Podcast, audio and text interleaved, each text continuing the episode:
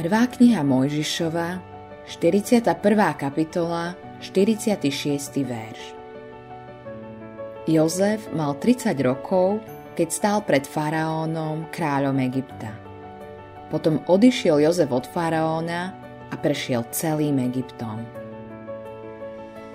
Jozef prešiel cestou od rozmaznaného mladíka cez vedenie panstva až po väzenie a stal sa druhým najmocnejším človekom na svete, ktorý mal na starosti zásobovanie Egypta potravinami.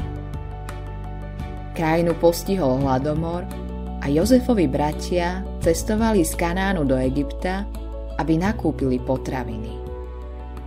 Egypt bol jediným miestom, kde bolo jedlo, pretože Boh dal Jozefovi schopnosť vykladať faraónové sny. Jozef preto varval faraóna, aby sa pripravil na budúcnosť.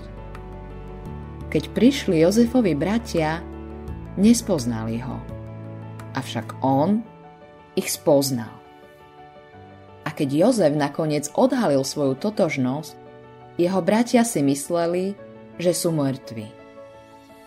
Jozef im však povedal, teraz sa však netrápte a nech vás to nemrzí, že ste ma predali – lebo Boh ma poslal pred vami, aby som vás zachoval nažive. Boh ma poslal zachovať vás ako zvyšok na zemi a udržať vás naživé pre veľké vyslobodenie. Prvá kniha Mojžišova, 45.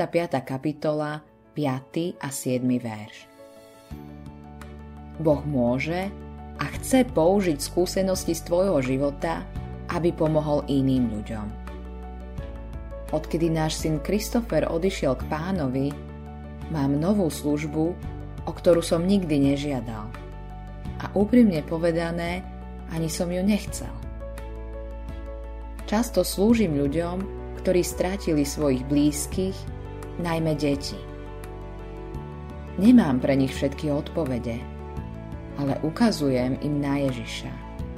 A delím sa o niektoré veci, ktoré som sa v tomto procese naučil.